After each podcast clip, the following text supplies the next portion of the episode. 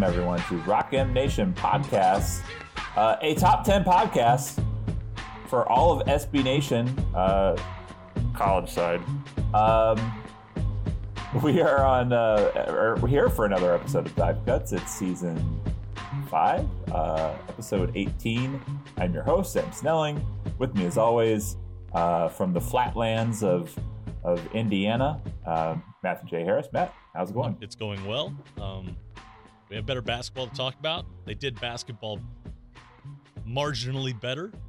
So uh, that will make this podcast marginally uh, less pessimistic, which uh, I, I I would not give us marginally better. It will make the topic marginally better to go over, but we are always perfectly mediocre. that's fine. That's fine. Um, we're constant. Our source material changes. We'll we'll, we'll go with that.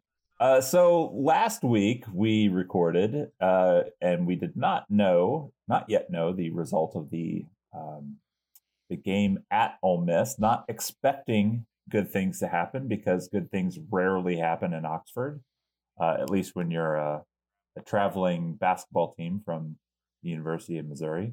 Um, and really, all Missouri sports kind of struggled uh, in the state of Mississippi last year. So. Um, it wasn't just basketball. But uh, yeah, so Missouri went down to Oxford and like won convincingly, um, which I, neither of us really expected. I I saw several different scenarios of you know ways that Missouri could win.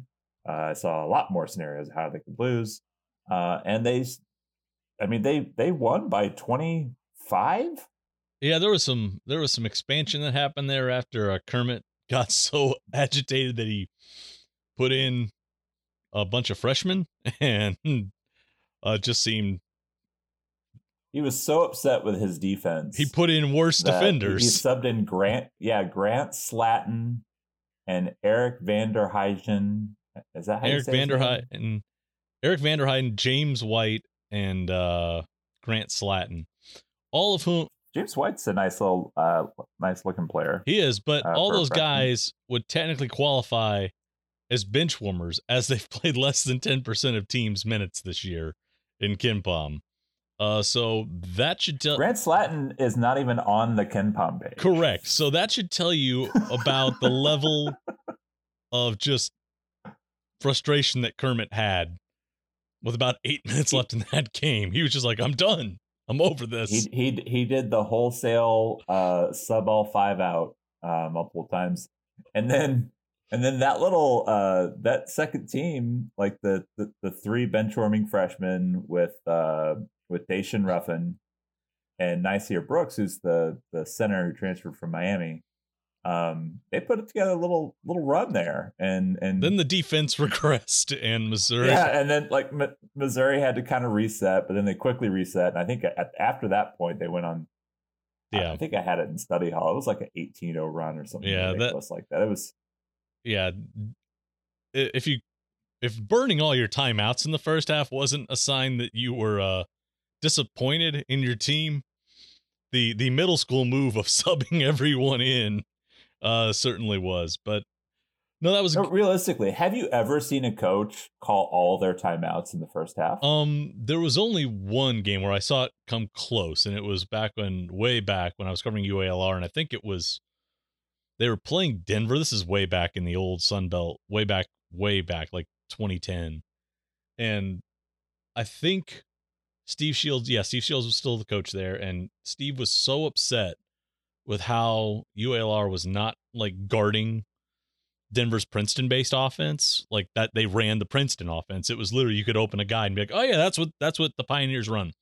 And they had been so detail oriented, like they just the scouting session the day before had gone on forever. And Steve thought he had drilled it into him and like they were just getting housed in like the first 15 minutes and he was burning through them and then I remember I think Joe Kleine like had to go over to him and like remind him with like six minutes left in the first half because they called a timeout and they were coming out of the huddle and Joe like tap Joe's Joe Kleine, the guy who was calling the game on Saturday, Alabama, Joe big massive dude gently taps Steve on the shoulder and just holds up a one finger and I think he mouthed one time out and that's when it dawned on Steve. Oh crap, the burn rate here can't continue. And he he pocketed it. They they got back in that game in the second half and they needed it late. They had to like call I think a timeout with like about a minute 30 left or something. But that's the only time I've seen it come close. And I just remember Joe Kleine gently tapping Steve Shields and holding up a single solitary index finger to tell him, "Hey, uh j- just a memo here, boss. Uh, we're down to one timeout." So that's that's about the only time I've ever seen it. Um, yeah, I don't know that I've ever seen it. Um, I mean, if I did it, you know, maybe when I was playing at some point, you know, you do, but when you're playing, you don't necessarily pay attention to that kind of stuff. You're like, oh, somebody called a timeout, you know, run over to the bench. Um, but yeah, I don't think I've ever. I mean, as a coach, I think the most timeouts I ever called in the first half was two. Um, that's a, that was that was quite the move, and, and realistically, like I, I kind of get it. I mean, for whatever reason, they didn't look like, engaged at all. They did not look engaged. Uh, and Ole Miss, they're not a they're not a bad team. Um, they're not a good team. but they've they've they've played well at times this year, and they've beaten some decent teams. Um, they they beat Mississippi State pretty soundly. Um, yeah, they had some other kind of close losses, and then they just, I guess, forgot to show up. They've actually beat Florida. I mean, Florida's playing without Colin Castleton. Yeah, I think that um, they were just in a bad. They gotten. I only caught a bit of it. They'd gotten thumped in College Station, um, by sixteen and they get they were leading Auburn for long stretches the weekend before they played Missouri and then Auburn like just made a final push after the 10 minute mark in the second half and kind of pulled away for an 80-71 win and you could tell that just they they looked just absolutely deflated by that and they've had some injuries like I think they were missing they yeah they were missing Joiner they're missing Allen Robert Allen Austin Crowley. Uh, Crowley was was not wasn't playing. playing. He, I think he's back. But... He's back, but he was out for that game. So they'd had a couple bad games. They you know they had they were undermanned and almost beat now number one ranked Auburn, and you know I, I just don't. They did not look fully engaged there. They kind of looked honestly a lot like Missouri did in Fayetteville, where it was like they just one team came out with more energy and a little bit more locked in and you know I thought Missouri um, did a good job uh, handling the switching defenses. I think uh, I was surprised that Kermit um, didn't stick with man as long as he did, but they just didn't matter what defense he was calling. They just did not look at all like they were completely invested in what was happening on the floor. Uh, but a good win for Missouri. They they you know very clearly needed it. Um, you know, obviously the basketball that's been played um, over the last you know couple weeks since they kind of went on their COVID pause. You know, they beat Alabama. Uh, sort of remove the uh, getting housed at Arkansas thing, um, probably should have beaten Texas A&M. You beat Mississippi, uh, Ole Miss, and then um, and then on Saturday, like you know, realistically, you're up 14 with 14 to play, um, and had control of the game for for most of the game until uh, you know things just sort of got away from them. Um, but the, the, they're clearly playing better basketball, which I think is, I you know, encouraging if you're if you're the kind of fan that likes to watch your the team you cheer for play well. it's it's better, but I know there's a lot of people that are kind of rooting for this thing to just keep going south so they can get rid of the coach um, I'm I'm not in that camp, man. i am always the guy that that wants things to work out. Um, yeah, you know, I mean, I, e- even when I'm confronted with all kinds of evidence that it won't. I think what I would say is I would like to see this team play as close to its baseline as possible and have that be what you're judging th- this program on. You know, I, I think they weren't anywhere close. You know, you and I have said repeatedly we probably thought this was a 13, 14, 15 win team in the preseason. So when we say baseline, you know, if they get back, they're on track to be like 12 and 19 right now. If they flip another result, it's 13 and 18. that was perfectly within the realm of possibility. But as we've talked about also, how does that 13 and 18 look? Is it Yeah. and you know, I think they're getting closer to the point where you can say, okay, they were atrocious in road games early on in the year against good teams. You know, they've, but, you know, in mid January, they started to piece things together a little bit. And, you know, they weren't ever going to overcome the hole they dug from like an efficiency margin perspective. But over the last 14, 15 games, they looked competent. They looked like a group that was going to be competitive every single night. That's what we're going to judge this staff on is that data set. You know, you can't throw out what happened early in the year, but you know, you're going to have something closer to what we thought this team would look like, and that's what you're going to judge uh the staff and its future on. Um, so I think that Right. that was that was sort of healthy. I thought the Alabama game was, you know, I spoke of the Arkansas game, you know, from Missouri's effort perspective. I thought Ole Miss lacked intensity in in Oxford, and and really I thought Saturday was also kind of that way. Both teams just had periods where they didn't necessarily look engaged, and uh, more so Alabama than anyone else of the two. But it was just weird how much just mentality, as much as raw talent and and scheme, were a factor in these kind of run of results. Missouri's looked like a team that's invested, is engaged, and is focused. And they've played some teams who I think you know haven't always been that way, and it's it's made you know Missouri look a little bit better. And I think it's it's certainly you know helped them get to a place I think is far better than they were a couple weeks ago. So I guess we, as we progress through the week, we should probably talk about Sean Durugordon. Yeah, that was. I think anybody that you could kind of see the writing on the wall there, get or at least it getting making out there. You know, he hadn't played in a couple of games, um, really since the Kentucky game. You know, he got some extended minutes in the first half of that one, and you know, didn't really come to bear there. But, um, I- think it's a question of like what it of and and I think you sort of hinted at this. What's the players' expectations of playing time versus what the staff has in mind? And you know, I, I think if Sean, you know Sean probably would have thought I've come in early. I've put in time here. You know, we've struggled. You know, maybe I thought I'd be seeing the floor a little bit more, but I get it from like the coach's perspective too. You know, they you know they put him out there for some closing minutes against Kansas, and he brought some energy not so much against Illinois when he got some looks late in garbage time there. Um, you know, he got a little bit of extended time in the first half against Kentucky and didn't really pop. And you've mentioned at times, you know, he's just looked lost defensively in terms of rotations and where he's supposed to be. And, you know, that doesn't mean that a kid's not going to be good. It just means that, okay, you're not going to be a guy that we give 10 or 12 minutes a game to right now. We still believe in you. We still think in you're, you can be a piece for us but we're in conference play and you know we, we got to put guys out there that can do the work for us so if there's an opportunity we'll give you some time but you know We're, we're trying to make sure we all have jobs next year. right but i mean even if that wasn't the case it's like even if you're in the mix like even if you're hunting for like a postseason bid it's like all right at some point we got to get down to brass tacks you know we got to make the line with the rotations got to reflect that and you know i don't know if sean got ex- as many extended uh, stints as some people might want to see, but he got opportunities.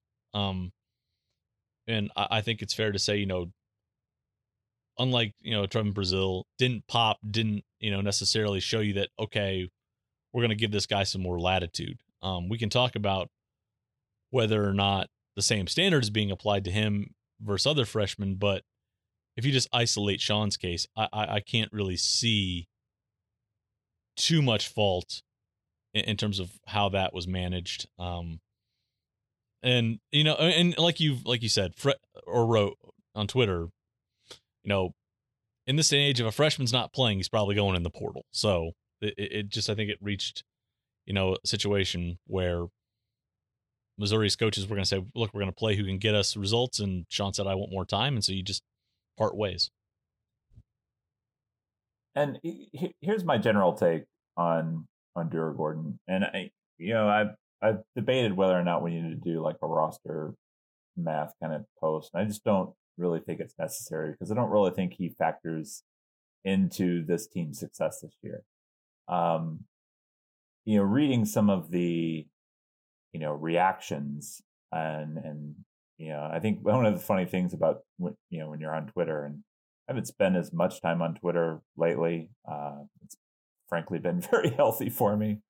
Um, but uh, when you when you pull up like the the Twitter website, you know they sort of filter results that you know may be interesting to you. Like you know perhaps it's an account that you follow liked a, a tweet or something like that. Like oh you know so you get more results than you would otherwise. And I saw some some comments from different people that I uh, I don't necessarily follow, but I found it really and I think you know me when it comes to like revisionist history is is I just I don't like pretending that something is different to I, I guess so I can continue to feel a certain way about like Cuonzo Martin, for example.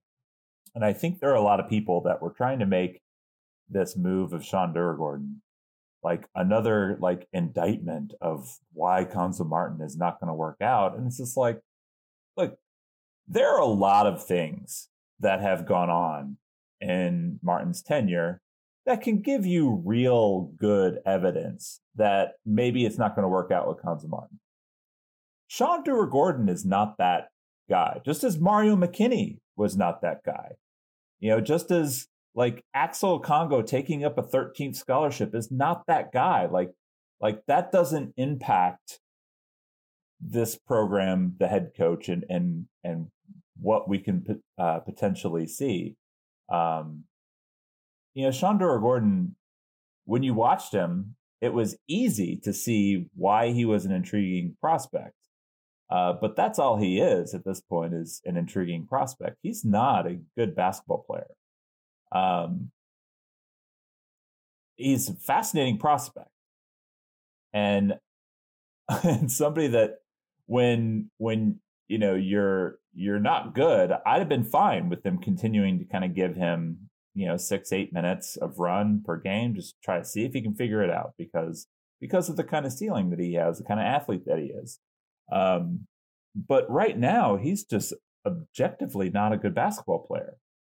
And and so losing him to the portal while it stinks for like you know, long-term growth of the program, that's the reality of of college basketball now. And one of the things that I also really don't like is like, you know, I saw, I don't remember who it was, but, you know, some tweet saying, oh, like, how many guys is Cuonzo Martin lost to the transfer portal? And it's like, Mizzou was, is usually around average every year. Yeah. Like, and, and like, there was a period where, like, for two to three years, where the solid core of the team was together. Their turnover was minimal. Uh, they had some at the fringes. Yeah, it was your end of bench for, guys. It was your spots nine through thirteen that were turning, yeah. and that's that's going to happen in the portal era. You're going to right if you're you're if you're, you're going to lose guys if you're not in the top like, nine of a rotation. Eh, come year end, you're probably gonna you're gonna put your name in the portal and you're gonna hunt unless you are now, unless people, unless there's massive veteran turnover in front of you. Right. But if the core is coming back and you are ninth through 13th, probably to go in the portal. Like there's a good chance those guys are to be fielding calls or looking elsewhere. And and and yeah, so I like if if you want to get upset about Cuonzo losing guys, be upset about Trey Jackson. Like I'm I'm still like I wish that he'd have found a way to keep Trey Jackson but I'm not I'm not losing sleep over Sean Durugordon. No, um, no. I, I, wish the kid like well. I, I really think like he does have a very high ceiling. He he's going to be a really good fit wherever. Uh, if he if he moves down a level, if he goes to like the A10, uh, has a little more time to get run and to work out the kinks in his game, I think he'll be a really good player. But I mean, realistically, you could probably find a guy at that same position, similar athleticism, pluck him out of you know, that mid major and the transfer portal this spring, and there there's your replacement. Yeah, I mean, I think you know we talked in the preseason there were really two freshmen that I think everyone was sort of focused on would they get into the mix here, and that was Anton Brookshire and Trevon Brazil. And you know, Yaya Keita was a guy that you know it was sort of like how much would the knee, and you know, working back from the knee injury allow? And you know, Yaya gets about you know ten to twenty possessions a game sometimes. You know, gets that, eh, you know, coming out of the COVID pause and you know also trying to you know ensure that his knee was holding up. They they they kind of put him on ice for a little bit, but he was past couple games he's been back to his normal sort of allotment of minutes. You know, they found a way to sort of try Kaleb Brown in some pinches, you know, before media timeout. So I think they're, you know, they're the the other two freshmen that are sort of at the back of the rotation have sort of found ways to sort of get ensconced and you know try and make the most of whatever time they get and but you know you don't see them you know I don't see fans, you know, freaking out that you know Kaleb Brown and Yaya Keita aren't getting massive run. I think the the focus is going to be on Anton Brookshire and Trevon Brazil. and you know we talked about Anton's sort of situation last week. He took another DNP in this one, um, that I think is two or three in a row now for him, and he wasn't getting a ton of minutes at Arkansas before that. So now he played a little bit at Mississippi State. So this is two DM. So it was a DNP against A and M, you know, 90s. Realistically, yeah, I mean, he's he's basically he's, been been put on ice the last 3 or 4 games. Four, four of the last 5 games he has I mean, he, he played a minute at Ole Miss. It was the last minute. Yeah. He had 6 against Arkansas. I think some of those minutes were in the first half. Yeah. Um, but DNP against Alabama, DNP at Alabama, DNP against A&M. Yeah. So that's if you're looking at you know, one to monitor, I think that would be a situation that um is probably more worrisome as the season moves on there. I think um especially given how tied to the hip he and sort of Brazil are, given that they're both Kickapoo guys, given their both their AAU backgrounds and stuff like that. And you know, I think Well, that's that realistically, like that's a tough situation, you know, for for even Martin. I mean, I, I still feel like you, you got to find a way to keep him engaged and keep him in the games. But I mean, Anton has not been as good as we thought he could be. Uh, he's got you know a, an abysmal offensive rating. He's not very good defensively. He's not shooting the ball well. Um, and to all, but know, to your point, I mean, I think the the engagement factor's got to be there. How do you keep a kid like that locked in and sort of committed and sort of engaged with what you're doing and you know not at risk you know for going elsewhere because i think that's where you start to worry is if you know Durugordon leaves and if Brookshire leaves and if there were some world where Brazil follows suit then you then you have a real problem. Then you know the argument we've made here is the the reason for staying the course with Martin is that you is that young guys are showing progress and you know growing into you know guys who are going to be ready for more expanded roles next year. If you're losing, you know, do or go if you're losing three guys I just mentioned, that that argument takes a really big hit. So I think that that's something to monitor. But in isolation, you're right. Durugordon is just sort of a sign of the times at this point, and you know, you wish him well. You hope that he finds on um, what he's looking for his next stop, but it, it is what it is. Um, but then they had to go to Alabama with, and they kept the bench short there. It didn't, you know, they they shortened it up even more once once they got to Tuscaloosa. Yeah, I mean, even uh, and we've sort of heard a couple different stories on on you know Brazil and and his uh, his minutes in the second half. He did sort of land awkwardly in his ankle and um, and apparently, like Cuonzo mentioned today in his presser, that you know Brazil was hurt. Is that like the case? He put it back in, and while he was in, he hit a three. Um, you know, I, I'm I'm not gonna say like he was lying at after the game or lying uh, at the press conference. Maybe just trying to, you know, remember everything that happened. It really is like people think like, oh God, you just watched the game. Like, why wouldn't you know what happened? Like, I've this sounds nuts, but I've had coaches who've like come in and they haven't seen the final stat sheet until they're the they've sat down at a mic and the SID has put it in front of them and like like because think about it, you got to get off the floor, you got to talk to your guys, you got to get out, you got to walk. You're coming down the hall, you're going to walk into a room full of writers, all of whom are going to ask you stuff. And like I remember asking Johnny Jones one Jones once about they'd played a double overtime game LSU had against Bama, and I'd asked you know how Bama changing some ball screen coverages had mattered down the stretch. It was a really myopic and like really navel gazing question by me. And Johnny was just like, Matt, I haven't watched the film yet. like I I'm sure it mattered in some way, but I haven't watched the film. Like we just got done. like so there's there's some stuff where I get like coaches are trying to even process everything. They've had to make a million decisions in real time. And like they remember like they remember the big stuff. So like do I think Cuonzo was lying or do you think do I think it was some mix of the two of like if I had to arm if I had to armchair it, I would say Brazil hurt his ankle. They played through a couple of possessions. They subbed him out when they normally would. You know, Missouri was with him sitting was playing pretty well. And he's like, well, I could see him saying, well, Trevon rolled that ankle up. We're hanging in. Ronnie's giving us something in the post. Let's just ride it. Let's just see what happens. And then Bama gets on, goes on that run from about 12 minutes to eight minutes. They're pushing. They take the lead. And now it's like, all right, all right, let's we got to change something up here. We're getting eaten alive off the bounce. Let's put Trevon back in. Trevon, you, is your ankle good? It's good to go on it. We'll play him. Like uh, it's yeah. probably somewhere in a mix of those two.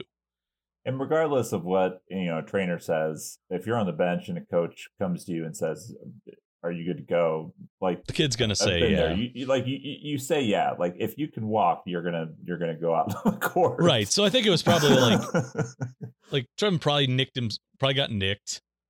They got him off the floor, and the trainer's like, if you sit him, you might be able to like avoid him, you know, tricking it again and then making it worse. And like, okay, we're hanging in here. We're you know we're running because objectively, like through the 13 or 14 minute mark, Missouri was in control of that game. So it's like, all right, if we don't have to make it worse, let's not just put him back out there. So, like, I think you can reasonably critique, you know, Zo not putting him back in. You know, if you felt like you were going to make that move with two minutes left, why not go ask that question with eight minutes left? But mm-hmm. I don't think there's probably anything nefarious to why, you know, I don't, I think you can easily see why it's probably shades of truth for both of the answers there. So it is what it is. But I I think the question probably should have been asked if you can you know why you know when you notice that Bama's starting to get home and really starting to get on the glass between like the 10 minute and 8 minute mark why didn't you consider that earlier but again that's in game situations there you know i'm sure folks wouldn't like the explanation but you could ask that that to me would have been a reasonable question to get into was why not earlier, but as to why Brazil was sitting, I can I can see how a little bit of there's grains of truth in both of the answers he gave. So, uh, all in all, um, everything kind of considered, going one and one, and um, making it through that with uh, that week with a win is pretty good because this week's going to be tough. Um, so we're recording as usual Monday night. It is uh, January 24th. On Tuesday, January 25th, Missouri welcomes the uh, number one team in the country and number five team in KenPom. Um, Jesse Newell is outraged. Look, look, it looks like the uh, the KenPom rating gave gave Jesse Newell the uh, the nod to move them up enough spots to get enough votes to get into that top spot. Uh, I, I, I didn't actually look at Jesse's ballot. Yeah, but, I, um, I think all he had to do was vote them like sixth the week before, and they would have yeah, been. Like I'm, I think he had them ninth. Um, My, that would have been enough for Auburn to be number one last week. uh, they're coming off a very emotional uh, win over Kentucky on Saturday. Um, just that, it, yeah. It, it's like it, are, you think Missouri's going to catch them on the on the downswing, and and uh, we the the Tigers under Cuonzo Martin have lit up a Bruce Pearl Auburn team in Mizzou Arena in the past.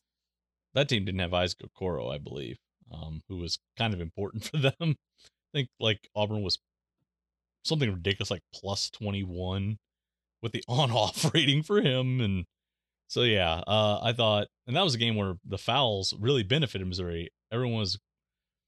We can go back and talk about the foul situation on Saturday if, if you want later on, but uh, Missouri benefited from a good whistle, I think, in that game against Auburn. Or, um, but yeah, they've they've caught Auburn here a couple times, but man, when they've gone to Auburn Arena, it's been a house of horrors for them. Um, this is Auburn, Auburn shot 46 free throws in that game that I'm that we're talking about. Okay, so yeah, this is this is two years yeah, ago. so it was flipped. They they absolutely got all the whistles, and it was the only reason Auburn shot. Well, Missouri shot 29 free throws. There was just a lot of free throws. There was a lot of free throws shot. God, that was a long game. I, that's all I remember was it was a really long game because uh, 65 Auburn also free- was one one of 17. That's what I remember. They, they couldn't yeah. buy a three to save their life, and Missouri they didn't have a ton of rim protection in that game. Missouri was getting home because they just rolled out Barcelona a couple games earlier and made it the base. So, but this Auburn team, um,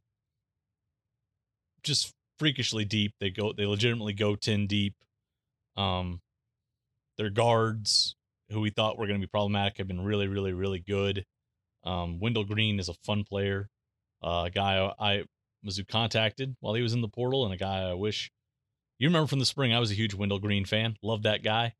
Um, an elite pick and roll operator as a freshman, regardless of level. Um, Missouri runs a pick and roll offense. He would have been handy to have, Sam. Uh, but that's one under the bridge. Bruce Pearl has him. He's a fun point guard, if uh, not for some questionable shot selection sometimes. They got Allen Flanigan out there on on the perimeter as, who, as a veteran. Uh, Zep Jasper, a guy who we thought was going to be a shot hunter, has done a really nice job buying in as a defense kind of first point guard and defense first kind of combo guard and really, really settled in there and gives them some sporadic jump shooting. But we know who the star here is. It's Jabari Smith, a potential number one so, pick. He's so good. He's so good. um, God bless whoever draws Jabari tomorrow night. Um, and then Walker. Well, he's he's six foot ten with guard skills, legitimate guard skills. Um, yeah. Not as good. The one thing you can critique him on is the handle is not elite in, you know, as far as like rim attacks, but that guy can work dribble combinations into a pull up. He's mastered now kind of pushing and pulling up in transition for three balls. You give it to him off the catch. His jumper, it's one fluid, compact motion. It's gorgeous to watch him shoot it. Um, and a a good defender, not necessarily an elite defender, but he's good within that scheme and he's really really good at funneling stuff to the guy on the back line who if you're really looking for a fun like sort of head-to-head matchup here in a way is Walker Kessler versus Trevon Brazile who's going to swat the most shots? Who's who's going to turn the other team away most? Because Walker Kessler's sporting a gaudy 19% block rate and then they can just throw bodies at you off the bench. It's KD Johnson. Well, too. realistically, like this is sort of you know a Bruce Pearl wet dream um, because they love secondary blocks. Uh, Auburn has always been. They are so good rotating and funneling. Like, yeah, like really good athletics uh, or at, really good athletes, and and then they get that second rotation. They get you off the ball. You think you've got a lane, and then you've got like two dudes that you have to shoot over by the time you get to the rim. Um, you know, if, if you're, I think if you're patient, you can really work them and get good open shots. Um, it is, it is, it is tough, but they do have some shot blockers and, and having a dude like Kessler on the back end and then basically following that up with, uh, you know, with somebody as athletic as Jabari Smith, um, it's it, this this is going to be a little bit of a challenge. You're going to have to shoot them out of it a little bit here. Um, you know, they'll they'll give up some jumpers, but the point just but really the thing you got to do is hope that you can put pressure on the rim and get some guys in foul trouble. You know, Kessler eh, has sat early in a couple of games because he'll go. He's like any shot blocker. Sometimes he'll he'll he'll hunt a little bit more than he should and rotate and go up when he shouldn't. And you can put him on the bench, but you know then they'll throw out. trying to look who's behind him. They got Jaylin Williams, you know, behind him, who's another really kind of long dude. You know, they've got. Know, I'm sorry, Dylan Cardwell. Like, they got like Dylan Jalen Cardwell Williams. behind him. Dylan Cardwell is not an offensive guy, but that guy swats 15% of shots. He's got a 15% block rate. Like they can just put Dylan Cardwell in there and be fine. Like and have him eat it. So the real hope here is that like sometimes Jabari um won't disappear, but like he can be deferential. Sometimes like Wendell Green and KD Johnson's shot selection is um questionable. But this team just comes at you in waves. They're too deep. They can keep the pressure on you at, just an insane level. Um, they turn teams over 22% of the time. That's top 50 nationally. It's not, you know, top 10, top 20, but they can put heavy ball pressure on you. And if you beat them, like you said, they've got that second rotation there. It's just, it's going to be really tough. It's going to be really, really tough. And they play fast on both ends. They they can speed you up defensively, and that that's not good for this Missouri team. So it's going to be again, can Missouri control the pace here? But even if you get into a half court game, unless Missouri's going to shoot them out of their defense and punish them, it's going to be uh, it's going to be really really hard. I think for, for Missouri to find a path here, but um, we'll see. We'll see what they can do. Um, but it, it's certainly the, the, stiffest test they've seen, it, just from a depth perspective. The, Auburn's not going to have any problem keeping the tempo up all night and, and keeping the ball pressure steady, and that's problematic for this group. Yeah. So Auburn is an elite defense. Um, again, like stranger things have happened. It's not out of the you know realm of possibility that Missouri pulls the upset. There is a one in ten chance that they win this game. It is a home game.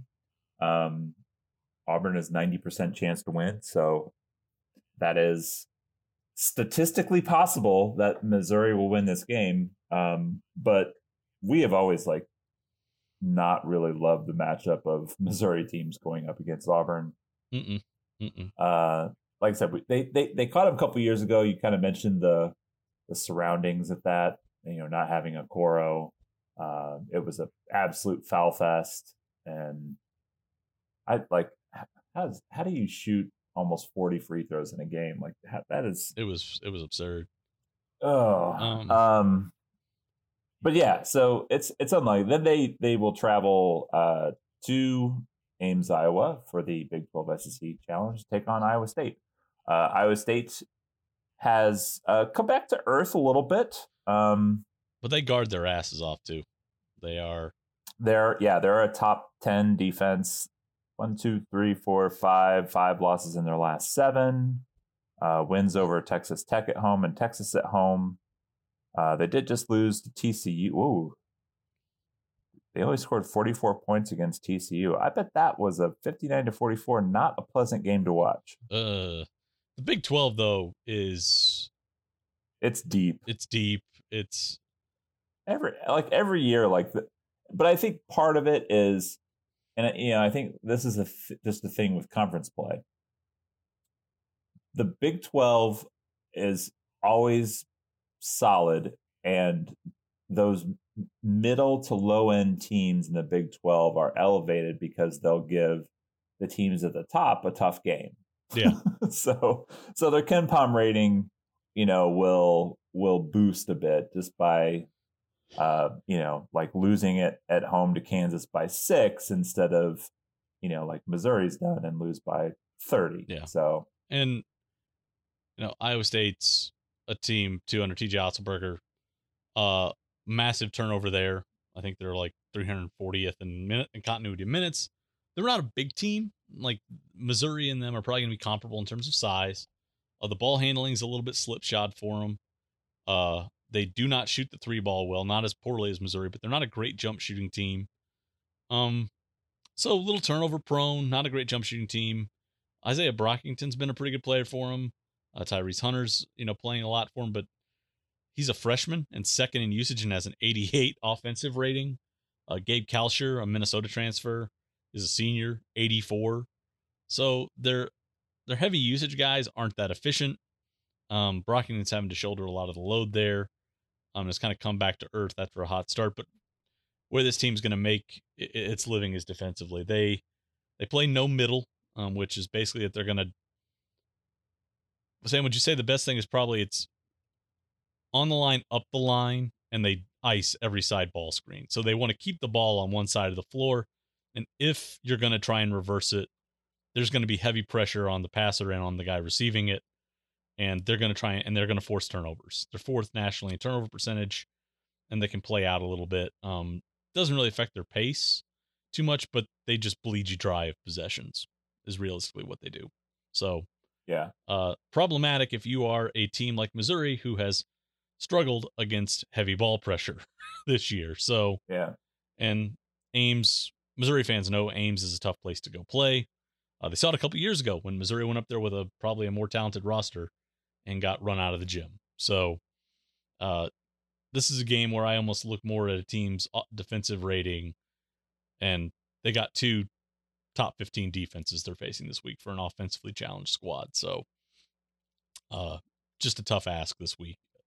Um, if you want to get a preview of uh, Iowa State, they, they play Oklahoma State. State. On Wednesday, so uh, you would not even have to skip the Missouri game on Tuesday, and you could watch that. Yeah, um, that is a, a, road game at Oklahoma State. Uh, I I hate watching games at Oklahoma State because I feel like they, that camera like angle is so high. It's always been that way, baby. It's been that I way since the days of the Phillips 66 Raycom broadcast. Love it. I, yeah, I remember. I remember during the pandemic, people were like, "Man, this this camera angle's crazy during the pandemic," and I was like, "It's always been that way." And folks just watching it for the first time. I remember Draft Twitter was watching Cade Cunningham. They're like, "This camera angle sucks," and I was like, "You clearly never watched a game from Gallagher Iba before." Um, but yeah, tough week for for Missouri. Uh, would you say this is a week where again, it's about keeping the margins respectable at this point? Um, it's always. Yeah, I mean, I, I I think at this point, like it's if if you have the opportunity to to pick up a win, obviously like, do it. Need, but you need to you need to pick up that win. Um, Missouri's not in a place where, uh, it, like it, it's not going to be just about the margins. Clearly, you know, if if they lose both these games, um, I would say like that's to be expected to lose to Alabama, Auburn, Iowa State. How you lose to them will, you know, play a factor into how fans are feeling about the program. But uh, you know, the the end result is is you know, a loss is still a loss, and if you're, you know, if you're nine and eleven and two and five going into the home game against Florida, uh, you feel a lot better you know, even if if let's say you lose to uh, Auburn by you know eight points instead of twenty five points. Right. I guess my point um, is that um this isn't a week. Like if you were to look at like last week we talked about going to Ole Miss as being one of those games that like if you are going to evaluate this staff at the end of the year, that's kind of a game where I would look at and say, okay, State was you know Ole Miss is struggling. They're a team that you know is kind of comparable to where Missouri is, that's a result that, that you sort of look at and want to see how the team does and, and want to really get a close reading of. And to their credit, they showed up and they played really well. We thought maybe Bama would be a little bit primed for revenge. Um, they got the look. What happened the last ten minutes is is certainly not what you want, but Missouri looked competent for long stretches of that game. So I think if you look at last week, you sort of say, okay, this is a team that that looks like it's starting to figure some things out. And if they can just continue to look competent this week, look competitive, if you have a shot to get the win, absolutely take it. But if you're looking competitive and competent this week, you get to four games where I think you could really try and, and, and turn some serious momentum in your favor. So I think this week is just about trying to solidify what we've seen recently and really give yourself a chance for the next two weeks to to really I think bolster your case. So th- uh, that's just where my head's at on it. Yeah, yeah. I, I don't think at any, and again, like I feel like we I probably said this every podcast for the last, you know, six.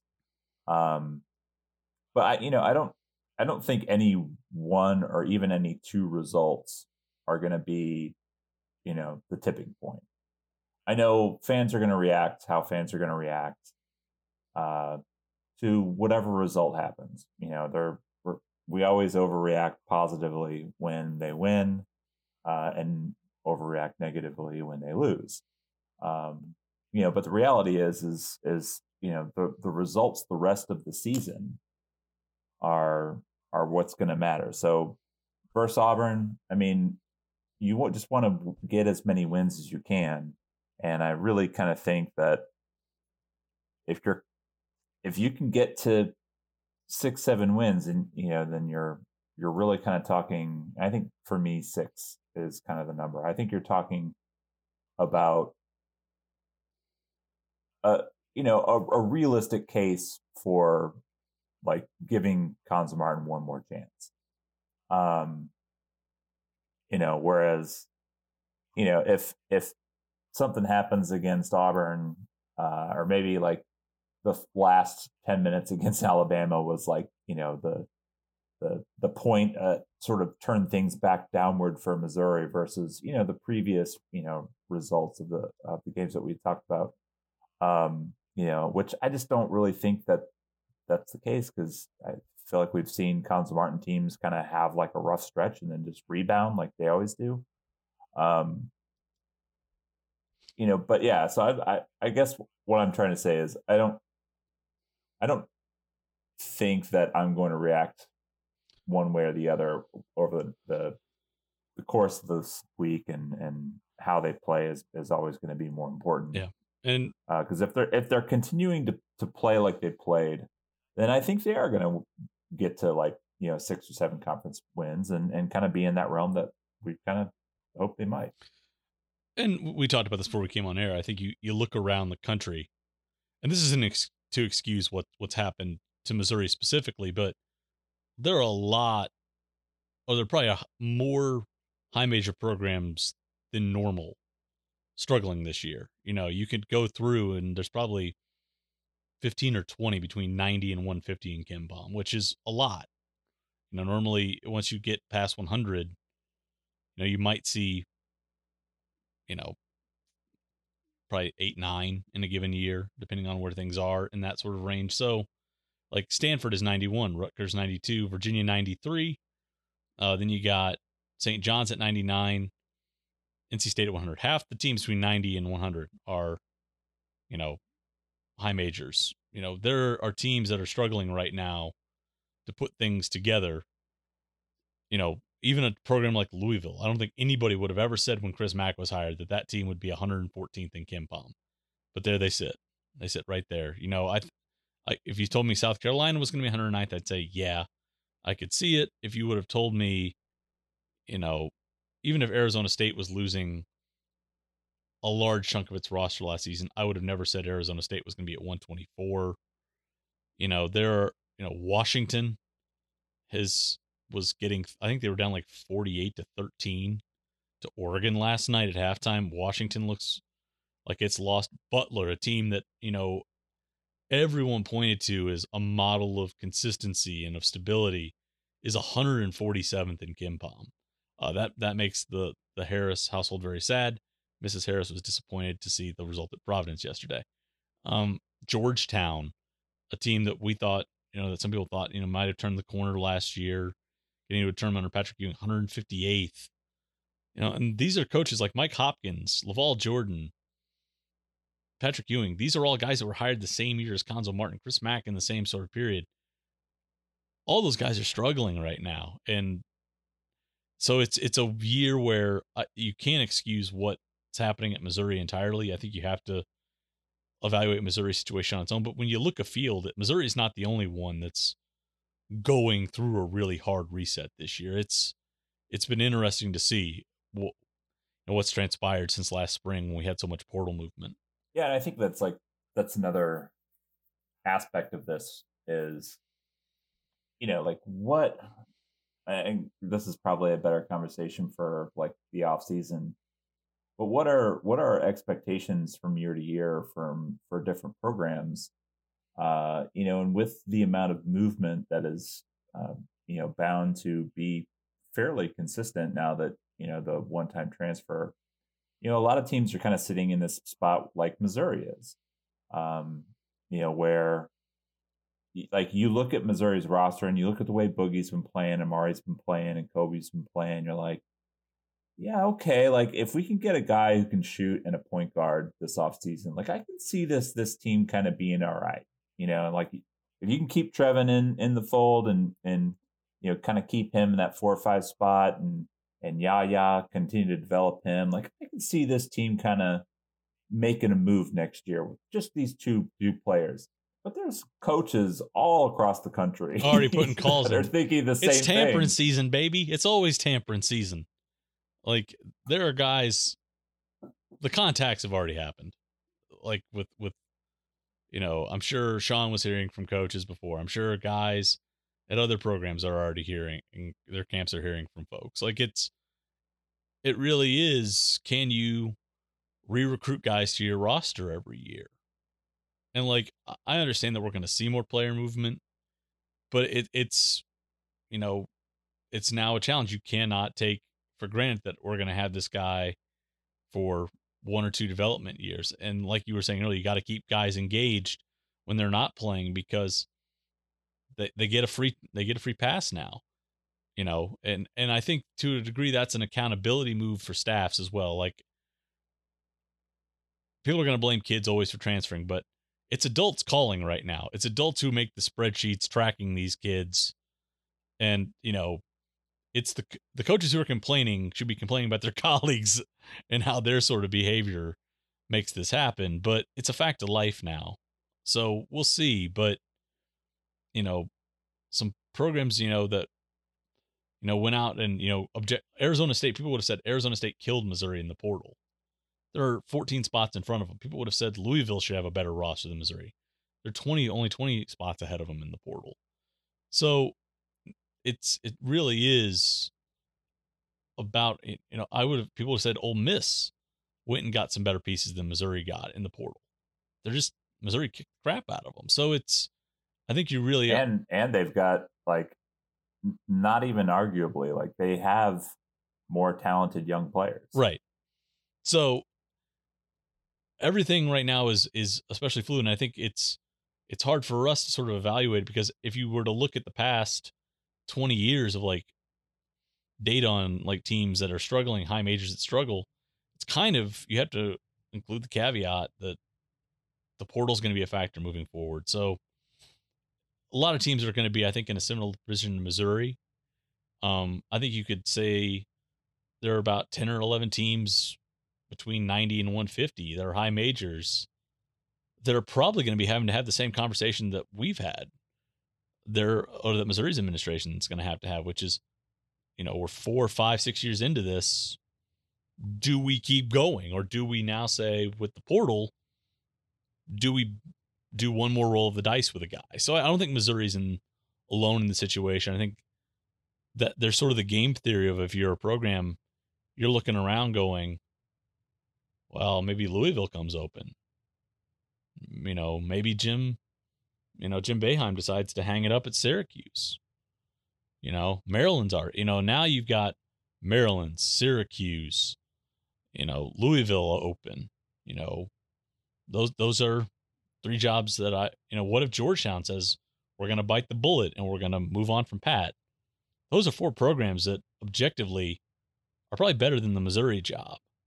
And now suddenly you're not getting the pick of the litter. You're like, all right, maybe we're middle tier of the 15 high major jobs that come open. So I, I think that's what's going to be fascinating is not just evaluating Cuonzo's performance, not just evaluating where, where the program is in a vacuum, but where it sort of sits amid all these other programs and whether or not in this current era it's worth taking one more opportunity. So that that's going to be something I think we have to account for as we move towards the end of the year. Do you uh you want to address any of the foul stuff at all? I kind of feel, feel like I said my piece a little bit. I mean, one, I think it's a factor not so much in the free the free throw count, obviously, because that helped Bama keep the margin close in the first half, and it was twelve of their thirty five points down the stretch, and you know, any way you cut it, it, being plus eighteen or whatever in free throws is the difference in the ball game. I don't think it explains the entirety of it. I think it it becomes a contributing factor when you make it one. You know, Missouri you know, before the pressure really ramped up, you know, between like 14 minutes and 10 minutes, the offense had started bogging a little bit. They had started settling for some jumpers, off ball reversals. Um, there wasn't kind of the crispness of action. Then Bama starts to, you know, ratchet up the pressure. The fouls aren't being called, so they're able. You could just see the pickup point getting farther back you know, yeah. and Bama then and then at one point Bama's like, screw it, we're just gonna go one two two trap. And there are six possessions in a row where I was on the rewatch. Normally I write down what action Missouri runs, and it's just question marks because they were just trying to get the ball into a position where they could initiate the offense with like 15 seconds left, and they were having to safety valve it. So it's like by that point you're just in late clock scramble. You're not even running your sets. So, but Bama felt like it could do that because there weren't whistles there. So, yeah, Missouri's got to be stronger with the ball. Yeah, Missouri's got to be stronger on the glass. But as I think you pointed out rightly, Bama's emboldened to be more aggressive going for 50 50 balls, to get into guys, to trap more. Like you could see them as the game, as the time wound down. They were switching, and they were nudging cutters, and they were outright just mugging cutters because they could. So I think yeah, Missouri's got to get on the glass. They've got to be they've got to come up with some 50-50 balls. Yeah, again, this team has to find a way to be stronger with the ball against pressure. But Bama had the you know license to do that because there wasn't a penalty in the form of the whistle. So contributing factor, not the only thing. Um, and you know when you're a team like Missouri and you're flawed, the margin for error gets really small, and when the officials aren't you know, being as equitable with the whistles it, it, it can get you to. So that just my two cents on it. Yeah, it was uh it, you know, and I I tend to be like somebody who doesn't often comment on officiating because I tend to think, you know, it's one, it's really really hard to officiate games. Um especially at the college level, even more so at the NBA level when guys are just so athletic and doing things that don't seem natural. Um, so you know, I try to give the officials a break, unless there's you know a situation where something like this happens, where two teams are both playing hard, they're both playing similar, and they're attacking the rim, and one team. And granted, Alabama is more athletic. It's probably easier for them to to block shots, uh, you know, against Missouri players. But you know, like was, Missouri was just called for 10 straight fouls. And that doesn't happen very often. Like that's that's hard to do when two teams are playing similar styles. To me, the to me the question was on rebounding. Like Darius Mile, like Javon Pickett goes up for a rebound. He's vertical, incidentally makes contact with Darius Miles as he's tipping a ball back in, called for a foul. I think earlier in the game, earlier in the second half, DaJuan Gordon comes down with a rebound, legitimately gets bumped going back up for a put for a putback, winds up on the floor, and there's no call. You know, Amari Davis runs in to get a tip in, gets practically clothesline going in, no foul. Like if you're if we're calling incidental contacts on rebounds, and you're gonna get that ticky tack either way, then you got to have the whistle that way. Like there were yeah. some where Missouri legitimately fouls a guy, gets body into him, going to the rim on the drive. I'm fine with that. But if we're not going to let teams be equal on the glass and contact there, that's problematic. I thought there were a lot of instances where, look, I understand we put the hand out to measure distance, and I think you should be allowed to do that. You know, as long as you are not hand checking it during the dribble, I think you should be able to just stick your hand out and gauge distance. But that wasn't what was happening. You know, there were plays where Quinerly and, and Shackelford are are literally nudging guys off with their hand. It, so if you're not going to let that freedom of movement happen for Missouri, but as soon as there's a stray hip that catches a Bama driver, that's not the same thing. Like if we're going to mm-hmm. have it work that way, you know, call it. And there's I don't think there was that those sort of like there wasn't sort of the same discretion being applied there, but alas, it, it wasn't the sole thing that cost Missouri that game. Um, but it, it certainly didn't help. No. Um, yeah, so we've got a big week uh, for Missouri uh, coming up. The uh, game tomorrow, Auburn. Um, clearly, a lot of people will probably uh, be listening to this before that. Hopefully, um, I'm hoping that they keep it close. But to me, the the the bigger matchup is is going to be to see if they can go in and and and really be competitive and and make the game you know tough up in Ames. I think they can. Um, you know, I think Iowa State's played well uh, all year. They they obviously you pointed out they defend well, um, but they're a team that you can you can frustrate on uh, on the offensive end and um, and so uh, I if you can come out of this week with with one win, I think man, you're you're feeling pretty good uh, going into I think you know next week where the schedule gets slightly easier. Um, Florida's not looking so hot. Yeah, Florida lost again, and as long as Colin Castleton is is not playing, they're in trouble. Right. Um, that trip to A and M is tough, but then you got Vandy and and Ole Miss. This is a stretch where I think if you can pick up the next two weeks are one where you can maybe pick up one or two other wins, and then you're starting to think, okay, maybe the the worst it, it has. When I say worst, I mean single digit, a single digit win, single digit win total is off the table, and you have Mississippi State coming in. You got South Carolina, Georgia. So uh, next two weeks after this one are, are, are big, I think, to try and uh, for this staff's ability to uh, bolster its case for another year. Yeah. Um, okay. So you and I, um, so actually next week, the Wednesday, so we'll have a couple days padding, um, but we'll still record Monday. Um, if you have like anything that that's uh, on your mind and you want to ask us, um, we're asking for, uh, I guess, folks to leave a review. And if you leave a five star review and ask your question in the, the text of the review, um, we will answer that question um, as a, just sort of a way to mix it up and, and a way that we're receiving uh, votes, but uh, or not votes, but and it'll also kind of help us you know move charts if anybody's looking for. I mean, I'm, I'm assuming it is when anybody's looking for podcasts, they're probably not looking for Mizzou basketball podcast, but uh, you know, anyone listening to this has probably been a loyal loyal listener for a while. We appreciate that. Uh, I'd like to draw as many more loyal listeners as we can get into this thing, and then you also get like Nate and BK. It's it's it's it's just the best, man. That it is. Top ten podcast, and you get it right in your feed every week. Yeah, top ten SB Nation College. We're rocking. Uh, so we'll be back next week.